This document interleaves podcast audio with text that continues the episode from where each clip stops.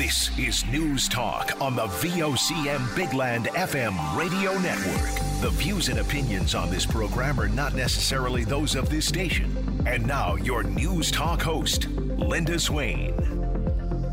Well, good afternoon, everyone. I trust you're having a great day. Um, Claudette, I noticed that the little bit of rain that we've had over the last hour or so has a certain consistency to it.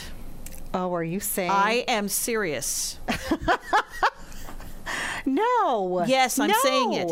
I No, just said not. it. Consistency as in the S As word? in as in the S word.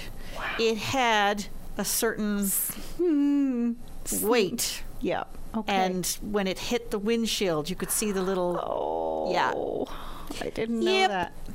Okay. Well, 4th. yeah, but we're supposed to be in the double digits tomorrow, so tomorrow will redeem itself. Okay. I trust you. um, yeah, but uh, it's just another reminder. I was thinking, Yes. hmm, is it too early to put the winter tires on the car? Never or, too early. You know, Uh, well, I guess it is too. There are times when it is too early, like com- right at the start of summer. But I find as soon as we have the S word, that's when all of the bu- businesses become inundated with everybody trying to get them on. yeah, absolutely. And, Yeah. you know, usually, you know, most people. Myself included, I have been guilty of this. Uh, it's not until the snow is down you're like, well, I can't get around. Then I'll go. I maybe should put those uh, winter tires on the car. Um, and when I say winter car tires, I mean just winter tires. I don't mean the studded stuff. No. Uh, I have been known to drive winter tires right through the summer months. I think a lot of us have been known for that. Yeah. Um, but again, not the studded ones. I, I said that one time on the air, and oh my goodness, the phones lit up. Said, you know, how come you didn't get fined? No, no, I didn't say they were studded because they weren't. No. they were just winter tires. So that's my own blind lookout. That's my own. I think a lot of people, you know, it's just in the back of the mind unless you come across, you know, like one of those conditions where you find yourself getting stuck and then you realize, oh no, I still got my all seasons on. Ah, to winter tire or not to winter tire? That is the question. And I know there's lots of people who say, you know what, my all seasons are fine. I just go to the grocery store in the summer, in the winter months. I'm not going any great distance. But others say, you know what, you really can't get around without them. So anyway, that's a conversation for another day. Because I'm not ready for it. I got to be honest with you. We're not either. Um, well, uh, this news came down today. The visitor room at Her Majesty's Penitentiary has been closed after mold was found in the facility. Well, Jason what does Roth- that mean for inmates? Executive Director of the John Howard Society, Cindy Murphy, joins me now. Well, hello, Cindy. Hi. So we're hearing um, that uh, there may be an issue with the visiting room at HMP. Uh, what do you know? Well, it's our understanding that there, it's being currently investigated for mold issues uh, and is closed to in person visiting. So that means that uh, until that's sorted out, and, and who, I don't have no idea when that will happen. I understand there's people in there now investigating it. So depending on what they find, it could really, I guess, determine the amount of time that the visiting room will be closed. And that will have an impact, of course, on everyone in custody when they're not able to see their loved ones face to face. We just hope, of course, that it will revert to video uh, visits whereby they at least have some contact, although not in person. But Linda, this is just, just speaks to so many problems at Her Majesty's Penitentiary. They just go on and on. They're just one after another. They're not able to be remedied in any significant way. The infrastructure is just beyond its usefulness, as we've known, and government knows, and Department of Justice knows. And so something has got to be done. There's got to be some movement uh, on a new prison.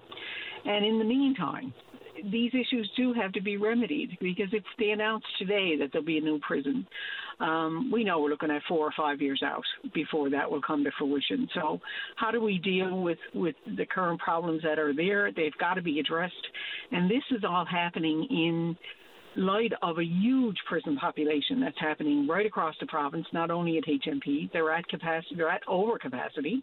The lockups are full. Um, the other institutions across the island and in Labrador are at capacity and overcapacity. So overcrowding issues on top of you know existing infrastructure issues, it's just at a breaking point, and something has got to give. And um, you know, I just I, I, I we feel somewhat exasperated, I guess, about the whole thing. You know, we're just talking and talking and talking, and we're not seeing any real movement in terms of a new institution and addressing the ongoing problems that, uh, more specifically, at HMP. You direct, work directly with uh, inmates. Uh, what are they telling you about the, the fact that this um, visiting room is temporarily closed? Well, we haven't got much. I think it just happened, so we haven't got a lot of feedback at this point. But, you know, it's concerning. I mean, you know, having maintaining contact with loved ones, you know, supports, those types of things are so important to the whole process of reintegration. And when you cut people off from those and they're disconnected from their supports, it doesn't bode well in the long run. Uh, it's hard, hard enough when people get released from custody to be able to reintegrate into the community. And without that, without the ongoing support systems that they need to make that happen, it becomes that much more challenging. So, you know, this is not something we'd like to hear about. Um, I, I just hope, and we haven't heard for sure if this has happened, but we certainly hope that at least the video uh, visiting can go ahead and take place uh, in a meaningful way. Um, but we know with the staff shortages and all the other things that are taking place, the movement within the prison is restricted. Inmates are not out around near as much as they normally would be because there's not enough staff.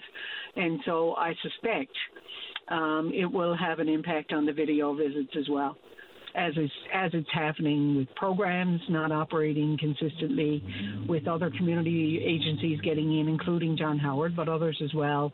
Um, you know, visits, delayed uh, hospital appointments, delayed doctor's appointments because of staffing. It just goes on and on, and um, yeah, so we just hope that someone is listening and that they will be looking to um, to do the right things and make you know take the right steps to start move us in a positive direction. What you're describing sounds like a perfect storm. Well, it has the potential to be. There's no question about that. And I think, you know, some of the information that's come out through the media in the last number of weeks talked about the, you know, the challenges that staff are, the staff are feeling, you know, over, you know, working, having to work so much because of the staff shortages, overtime, you know, the exhaustion and fatigue, um, you know, and the pressures and the tension that's going to rise as a result when inmates, you know, are restricted more so than they uh, normally would be uh, within the institution. It does have the potential potential, you know, to for you know more serious things to happen. When there's more tension, there's often more violence within the institutions, and um, and I suspect if we continue on this path, we'll see some of that as well. Cindy Murphy, I do appreciate your time. Thank you. Thanks very much, Linda. And Cindy Murphy, of course, is the executive director of the John Howard Society. Well, the federal government is going to put $740,000 towards further assessing the feasibility of searching a Winnipeg area landfill for the remains of two First Nations women. But uh, Manitoba's Crown Indigenous Relations Minister isn't committing to put up the estimated $184 million it will cost uh, for the search. Manitoba's Premier designate, Wab Kinew, promised the, his NDP government would search the landfill if he came into power. Well, this sort of ties into our next story. A vigil is being held this evening in St. John's to honor and remember missing and murdered Indigenous women, girls, and gender diverse people. Well, VOCM's Richard Duggan uh, went down there ahead of this evening's vigil and spoke with some of the organizers. He joins me now. Hello, Richard. Hello, Linda. So, uh, tell us, what is this uh, vigil going to be like this evening? Well, Linda, before I get into that, um, more to the story that you just mentioned, um, while I was down uh, at that event this afternoon, I spoke with uh, a woman who lost her mom uh, about 20 years ago. She was murdered. And after I had interviewed her, um, I had asked if there's anything else that she'd like to say or add, and the one sentence that she said was search the landfill. So more to just more to that story and, and just how much that that the impact of that not just being felt in Manitoba, but right across the country and uh, here at home as well. Um, but yeah, so I was down at uh, Cochrane Street United Church this afternoon, where that vigil is going to be held this evening, and. Um, a very somber atmosphere, I guess you could describe it. And I, th- I think the best way to describe um, how it was feeling this afternoon uh, again, I interviewed that woman who um, her mom was killed 20 years ago, and she that happened when this lady was six, um, and so I was interviewing her about why she decided to come out uh, or why she will be at the vigil tonight, and as she was speaking, I can remember thinking, you know, this is a very difficult conversation to have, and and thinking about it after, I realized that's why this event is so important because these conversations are so difficult. And I think that's sort of the main takeaway that I got from being down there this afternoon is that they're going to be speaking about things that are not are not comfortable. Um, they're not conversations that people want to have, but they're conversations that are needed um, when you're talking about missing and, and, murdered Indigenous women and girls and uh, uh, gender diverse people.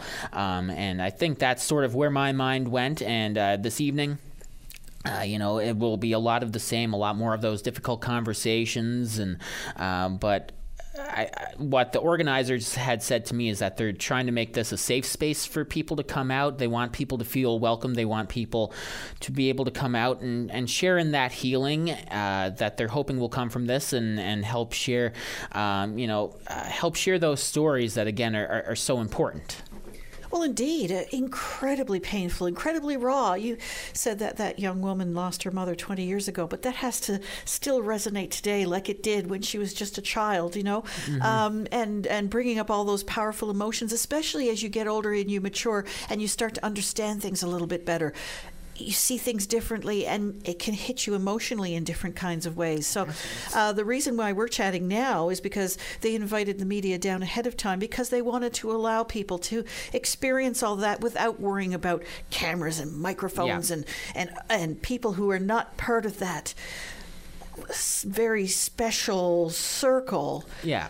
to be intrusive on that. Absolutely and and uh, you hit the nail right on the head and you know when when you have sort of you know camera crews or even with us just you know having a microphone up there it can it can cause people to sort of reserve themselves a little bit and you know they want people to be able to come down there tonight and and share and you know whatever emotions they're feeling they want people to be able to feel them um, and to uh, be able to to feel and hope hopefully you know like I said um, share in the healing process. And as one of the organizers said down there to me this afternoon, that really goes towards what reconciliation is is all about, and uh, going towards not just healing, but but towards the goal of truth and reconciliation as well. And uh, one of the quotes that I believe came from Lisa Fay of the Status of Women Council um, was she said that what what people are going to hear tonight at this event that's the truth that's the truth part of truth and reconciliation is hearing those stories and hearing what what families and, and people have gone through. Uh, uh, for sure. And uh, as I think has been pointed out time and time again, uh, there is nothing about truth and reconciliation that's going to be easy. There's nothing about it that's going to be comfortable. Um, it's going to be raw. It's going to be powerful. It's going to be moving. It's going to be empowering. And it's going to be painful. Absolutely. And, and that's I could even feel that when I walked in there today, and they're still setting up for this evening. But you walk in, and one of the first things that you see is they have this this tree, and um, the branches on it. people are hanging the little cutouts of the red dresses, and even just to see that, and to see you know that each of those represents a life that was lost, or even up at the front of the book, they have they're tonight they're going to be reading out the names of of uh, people who have passed away and and have been murdered, and just to see that book and to know that each page contains a real life and a real story. Um, I think I can't remember who it was, but someone mentioned down there to me today that you know it it helps drive it home that this isn't sometimes if you're disconnected you think of it as just just a number you know there there have been x amount of people that have been murdered over the last 10 years and it it really an event like this shows that no this is this is a real life this is a real person and real pain that has been left behind because of that and what's it like for you covering these kinds of things? You and I have talked about some. Wow, you know you've you've been at some pretty powerfully emotional mm-hmm. uh, news events of late. You know, what's it like for you as a reporter going in there and and you know, picking up that kind of a vibe and talking to people and hearing their stories? Well, as I mentioned earlier, I had I had spoke to that woman who lost her mom, and I mentioned how when I was talking to her, I I thought, man, this this is really difficult, and it, it's hard to you know like it's so emotional that you're trying not to get caught up in, in, in, the emotion for, for the position that we're in and you you're you you almost don't know how to proceed if that makes sense like this this is such a I mean I'm talking to someone who whose mom was murdered when they were 6 years old like how do you even go about that conversation. And it's very difficult and very eye opening for me.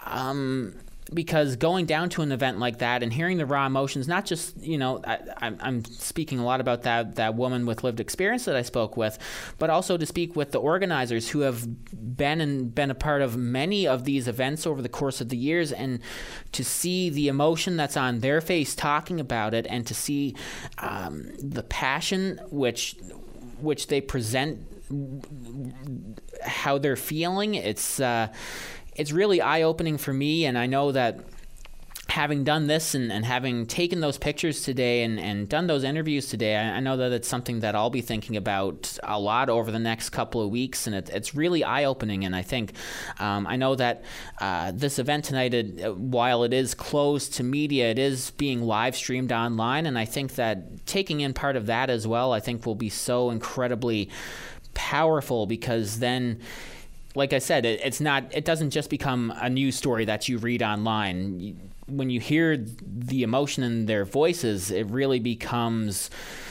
You, you really get a sense of, of, of the person and, and, the pain that they're feeling. Um, and I, I, think I might have went off on a little bit of a tangent there, but I think that's that's in general for me the emotion that I feel when I go down to this or, or, or similar events. Well, thank you very much in your role in uh, helping people share their very important stories. Uh, I really appreciate this today. Richard, thank you. Thank you, Linda.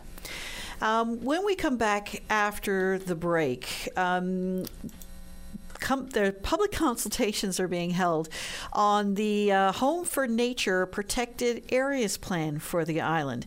This is News Talk on VOCM nutrition, exercise, keeping the cold at bay. Whatever keeps you feeling great, the Wellness and Healthy Lifestyle Show on your VOCM. And we're back. Well, the Wilderness and Ecological Reserves Advisory Council, or WERAC, is starting a series of public engagement sessions on uh, 10 new proposed protected areas across the province. The first session surrounding the proposed Indian Arm Brook watershed area. Well, I caught up with Graham Wood, who is uh, busy cooking as we speak. Well, hello, Graham Wood. Hi. I understand you're in your kitchen, busy, busy, busy. Uh, but I wanted to ask you a little bit about the uh, Wilderness and Ecological Reserve Advisory Council. Uh, I understand that you're looking at 10 new proposed protected areas in the province, and you're going to be going to the public on them. What can you tell us about these areas? Well, the, the, the areas, the 10 that we're actually uh, looking at, one of the ones that was not in the actual plan, uh, which is a Home for Nature plan, uh, was Indian Arm Brook that was started over 20 years ago. So that's the first one we're going to tackle. Uh, the uh, public release was today, and uh, we have a we have a virtual session for everybody in the province really on the 18th of October. And then on November 1st, we have our public meeting in Lewisporte at the Brittany Inns to uh, to look at Indian Arm Brook, which is our first one. That one was not in the original plan, as I indicated, but is the one that was on the books long before the Home for Nature was actually published. Tell us a little bit about this area. Well, Indian Arm Brook really is uh, takes in the Campbellton River water system. Uh, it runs really from just uh, south of Campbellton, the actual town of Campbellton, taking in uh, Campbellton River, and then it, it expresses it uh, goes up along uh, to Indian Arm Pond, and then it goes in uh, towards the Mount Peyton, taking in Indian Arm Brook and Neils Brook. So that's the first area that we're looking at for protection. You say this one uh, predates uh, the plan. Uh, so, uh, what makes this area so special? Well, we've had two public meetings on this already uh, over the last 20 years. And uh, what we've wanted to do was tackle that one first as it was on the books and then move on to the other ones that, that we'll be looking at over the next year. And do you expect a big turnout? Do people t- typically come out? I mean, people v- feel very passionately about the land that they use in Newfoundland and Labrador. Do you get good turnouts? Well, we hope we will get a turnout on November 1st, yeah. Uh, it's at the Brittany Inns in Lewisporte at 7 p.m. And, uh, you know, we would like uh, all people, people are interested in protecting ecosystems in Newfoundland uh, to, to be able to attend there but there will be a virtual sessions for uh, a virtual session on October the 18th, which would take place at the Engage NL site, and the Engage NL site is up for people to make comments about protected areas. Graham Wood, I really appreciate your time. Get back to your cooking now. Not a problem, and I look forward to chatting with you again as we move through this process. It's the beginning, so uh, we've got a long way to go to, to meet the goals of uh, of the province, uh, the national goals, and uh, certainly the global goals of sustainability and protection of our ecosystems. For certain. Graham Wood, thank you very much. Take care. Thank you. And Graham Wood is co chair of the Wilderness and Ecological Reserves Advisory Council, or WERAC. They're going to start those public um, engagement sessions. E- October 18th is the online session, and uh, in person at the Brit- Brittany Inns in Lewisporte on November the 1st. Well, uh, coming up, we're going to hear more about uh, Metrobus, which is launching a new on demand service in the capital city's downtown. This is News Talk on VOCM. Stay informed and have your say on the news of the day with your VOCM. Join Linda Swain weekday afternoons from 4 to 5 p.m. for an hour of talk and discussion with decision makers and listeners like you. News Talk on your VOCM.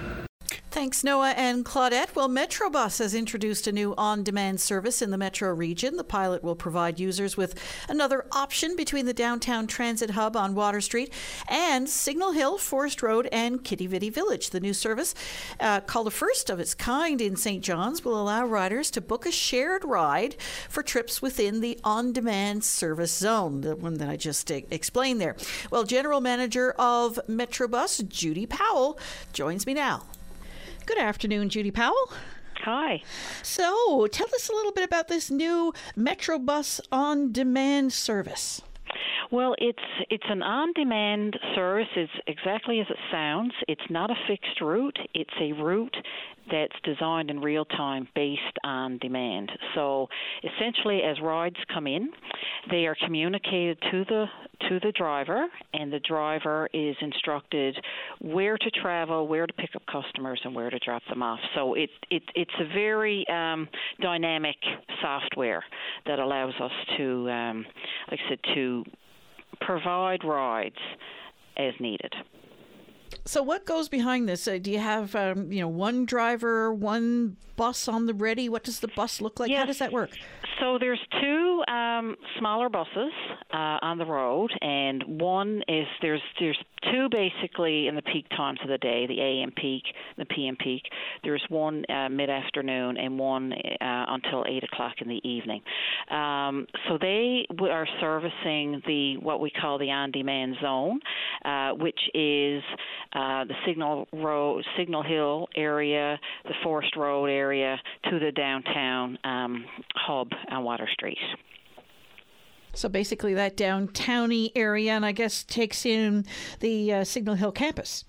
It does. It takes in Signal Hill campus, and uh, we are um, happy to partner with uh, Memorial to provide service to their students living at their residence um, on Signal Hill, and they've actually uh, financially contributed to the pilot as well to make this possible. Um, and they also see uh, not only the benefit for their own students, but for the benefit of the city and the region, because this type of service really has potential for, like I said, the lower ridership areas or lower ridership times of day, where a fixed route is just not suitable. So I have um uh, on-demand mobile app on my phone and say, hey, uh, you know what? I really need to get uh, downtown for two o'clock. Uh, I put that in, and the bus will be there in a timely manner. Yes, so it will tell you when the bus will arrive. Uh, you can actually, once you place your uh, order for a ride, you can track the bus on the app. Uh, it'll pick you up, and uh, of course, it's a shared ride service, so that you may pick up other people along the way that might have a the same destination or a destination close to yours. So it's a shared ride service, and this this software um, will basically is an algorithm algorithm that um, that you know, looks at all the rides ordered and looks at the most efficient way to service everyone. So um, there's no set a stop. It'll just be a stop that's most convenient for the people who happen to be using it at that particular moment. Exactly. So you know, most of the stops are what we call virtual stops. There's there's no actual physical stop. So uh, it will tell you where the bus will pick you up. So some you know somewhere near your residence or where you're ordering the ride from, it will tell you where to wait and what time the bus will be there. So is this uh, in place now? It is actually. Um, we have uh, been running it for the past few weeks uh, for the students at Memorial, and I guess that gave us a little bit of time to launch it, to uh, learn. You know, for us because this is this is new to the users, new to Metrobus, so it gave us a few weeks to really, you know, let it settle in, give us some experience with it before we expanded the the service zone. And yeah, what's your next plans? I mean, are you planning to expand this beyond uh, this particular area? Well, this is a pilot, so we are monitoring uh, the usage, um, you know, as we go along. So this is sort of a, a, phase one. Um, there's a couple of more areas in the city that we're looking at, but of course we only want to expand as we have capacity. So we want to ensure that, uh, you know, it, it stays very feasible and workable for our customers. And you know, there's other areas uh, of the city that we will be looking at.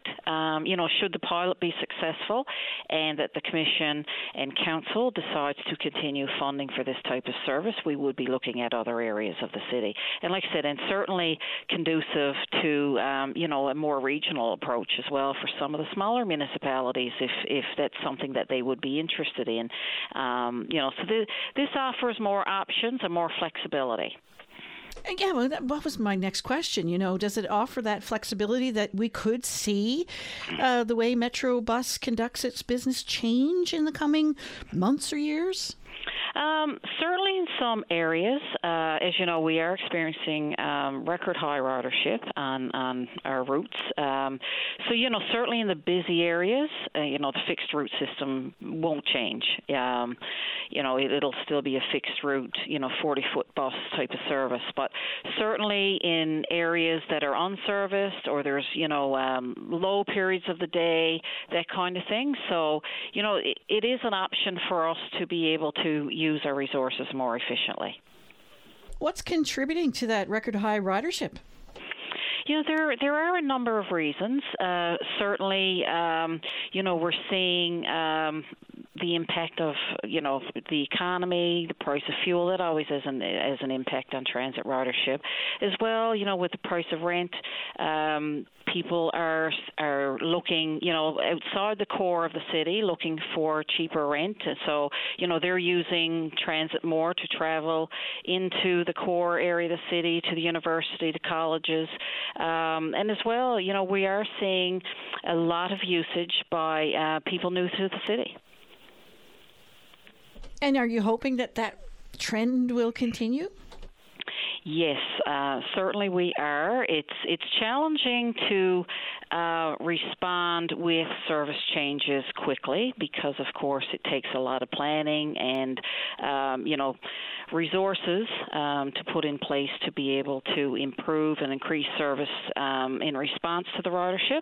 So there is a bit of a lag between you know that unexpected growth and and some service enhancements. But we are um, looking at um, you know it's more, I guess, of a one to two year time frame to be able to uh, to respond to that. And, and we're going to be doing some more in depth uh, studies into our uh, current ridership to help us make those decisions. Judy Powell, really appreciate your time. Thank you very much. Oh, you're welcome. And Judy Powell, of course, is the general manager of Metrobus. Well, coming up, assessing the health of the marine environment in beautiful Bonne Bay. This is News Talk on VOCM. Join Greg Smith weeknights at 545 as he chats with local musicians about life, inspiration shows, and new music. Tune into Soundcheck, your backstage pass to the local music scene on your VOCM. Well, a project is underway in Bonne Bay to assess the health of the local marine ecosystem by monitoring invasive species like uh, green crab populations and having a look at eelgrass beds. Sydney, Suttle- Sydney Sullivan is the Plastics and Marine Conservation Coordinator with the Atlantic Healthy Oceans Initiative. Well, hello, Sydney. Hi. How are things in beautiful Norris Point? Oh, they're great. How are you? good, good. So, tell me a little bit about this Atlantic Healthy Oceans Initiative in Norris Point.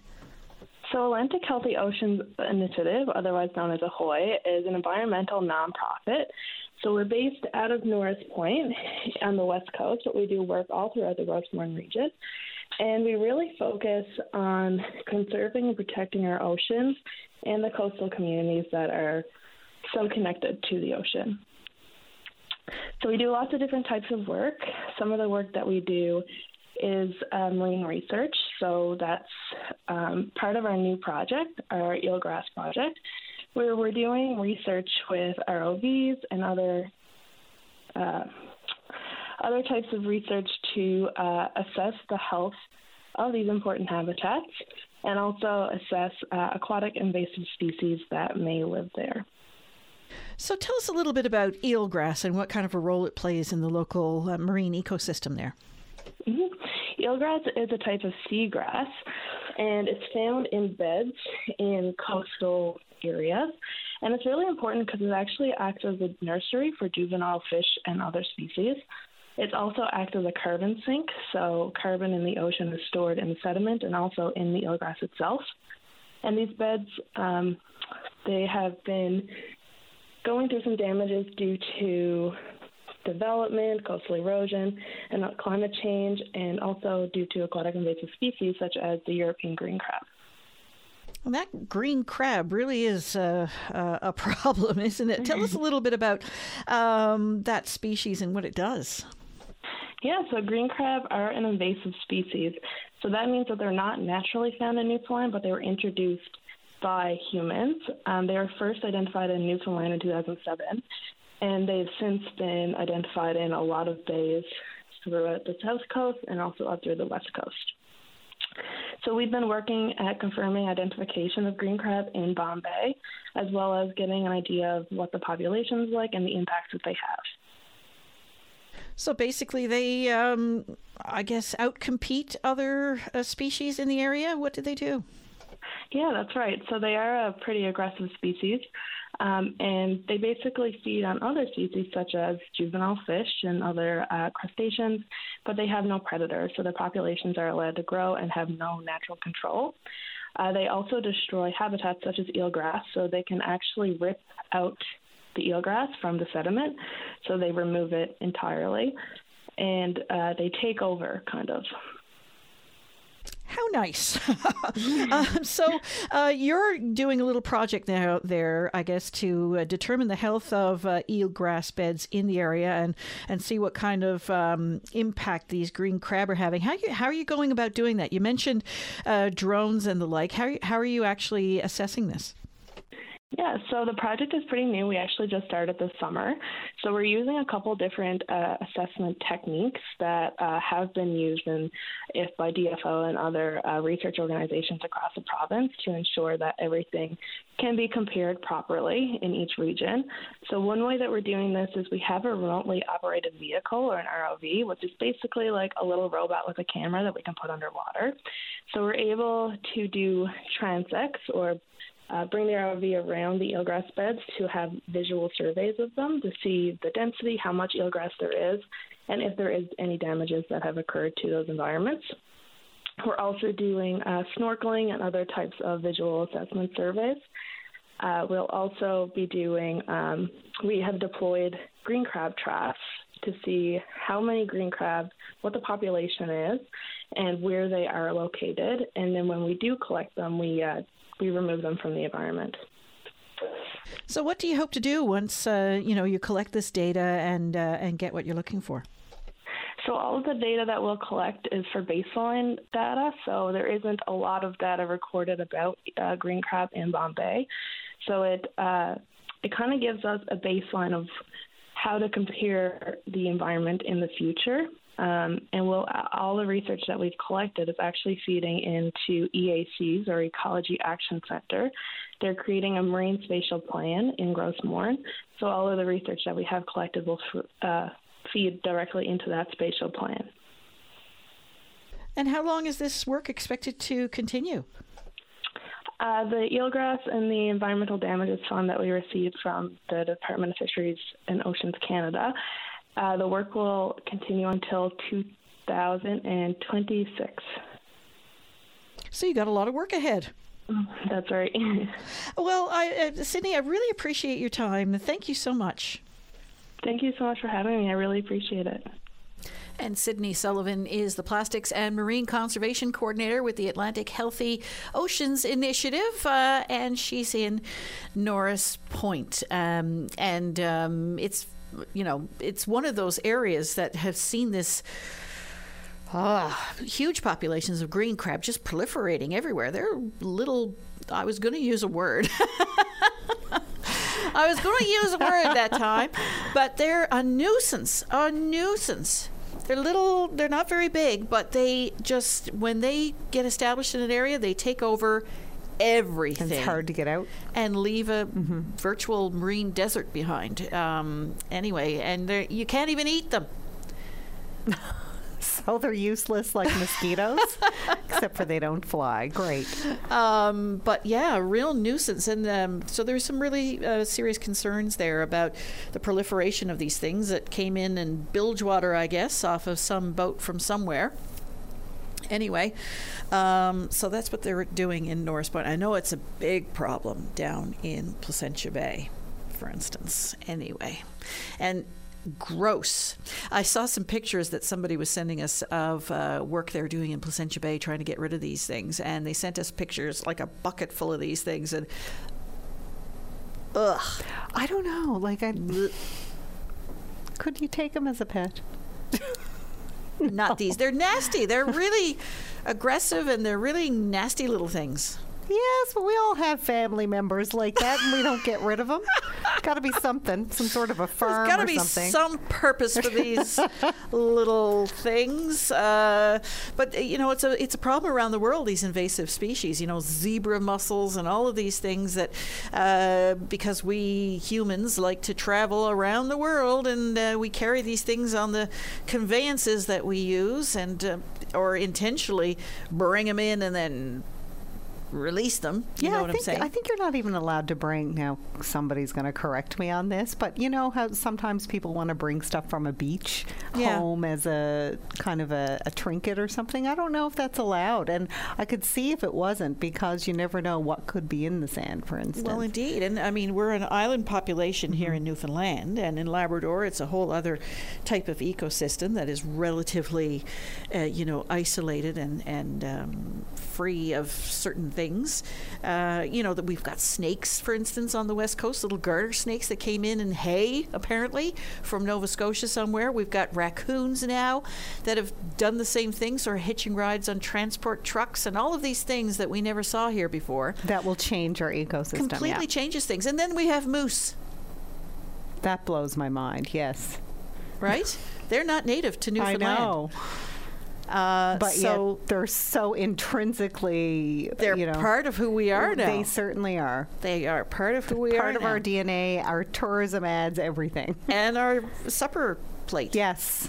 Right. Yeah. Uh, ostensibly, that's why they were brought in as you know a major um, food source for people, right? Uh, and uh, they have served that purpose, but they've also done some tragic done things, some yeah. pretty uh, big damage. And of course, there's a, a hunt underway now in uh, Terra Nova National Park and Gros Morne National Park to try and reduce the numbers of moose in those two parks. You know, you don't often hear about hunts in national parks, but they've had to do it in those two parks because the numbers need they to like down. to gra- uh, browse on the younger mm-hmm.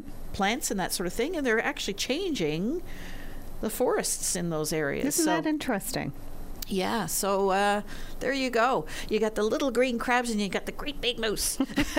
at least you could, you know, introduce the two of them. Start nipping at their toes. introduce them to each other. Oh my god! Oh, Claudette, you are. Uh, I know. I'm. Yeah, it's that time of the day. Kind of person. oh no. That is amazing. Well, um, on a more serious note now, Rideau Hall is apologizing for granting an Order of Canada appointment to a man who fought for a Nazi unit in the Second World War. Former University of Alberta Chancellor and leader of the World Congress of Free Ukrainians, Peter Savaryn, was added to the order back in 1987. Rideau Hall also examining the awarding of Golden Jubilee and Diamond Jubilee medals to Savaryn and notes uh, his Order of Canada membership uh, terminated when he died back in 2017.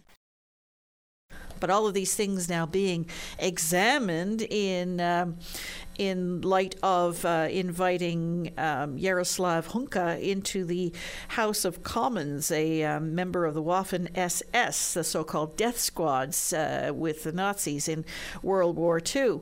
Uh, so um, also being talked about now is the whether or not um, the federal government should release the Deschênes report in its re- entirety. That report was ordered by uh, former Prime Minister Brian Mulroney back in the 1980s to um, look at how many um, former Nazis were allowed into Canada following World War II. Now, um, the government has indicated that it's something that they are considering.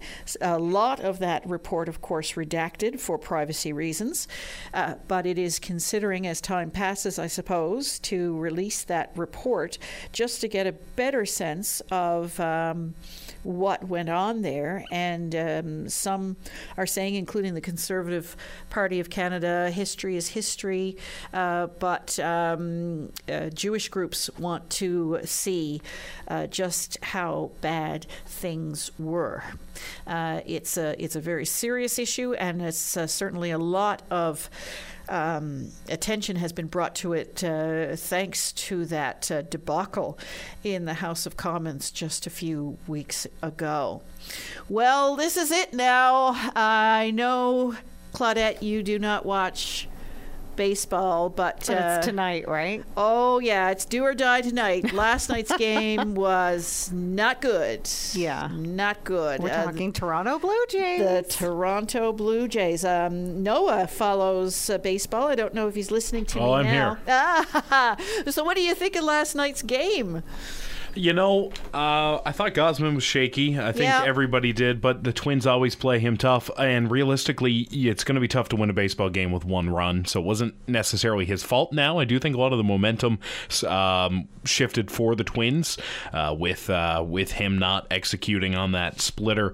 But uh, you got to get the bats going. That eighth inning when Vladimir Guerrero Jr. hits a leadoff double, and he has struggled in the playoffs before. So he comes up with a big hit at a big time, and no outs, runner on second, you fail to get him across. That cannot happen No. for a team in the playoffs that wants to go far. Even Belt, I couldn't believe it. Belt is usually someone you can rely on. But Yeah, he usually rises. that didn't happen. No, it did not. And uh, Bichette, you know, he had a couple uh, couple moments where it looks like, uh, and you see this in some of the big moments with him. He just tries a little bit too hard. Didn't need to cash in from uh, from second. He tried to run home earlier in the game and was uh, tagged out at the plate. And you just watched that, that at bat. Just didn't seem like he had it with Vlad on second. So uh, it'll be interesting to see what happens. Um, you know, Berrios has uh, pitched the Twins pretty good. He used to pitch for the Twins, so he's comfortable in that ballpark. Uh, we'll see. We'll see what happens. Uh, a lot of faith in him on the mound. Uh, going into it, but the bats are what got to show up. Oh, for sure, for sure. Anyway, I'll be watching it. I know you'll be watching it. Uh, and uh, we'll see now if uh, the Mighty Jays strike out tonight or if they move on to the next round. Noah Shepard, thanks. Thank you. And he'll have more on sports and all the news coming up at the top of the hour for uh, the VOCM news package at 5 o'clock. Uh, thanks for listening, everyone. We'll be back tomorrow. Do join us then. And uh, have yourselves a uh, safe evening. And uh, go, Jays.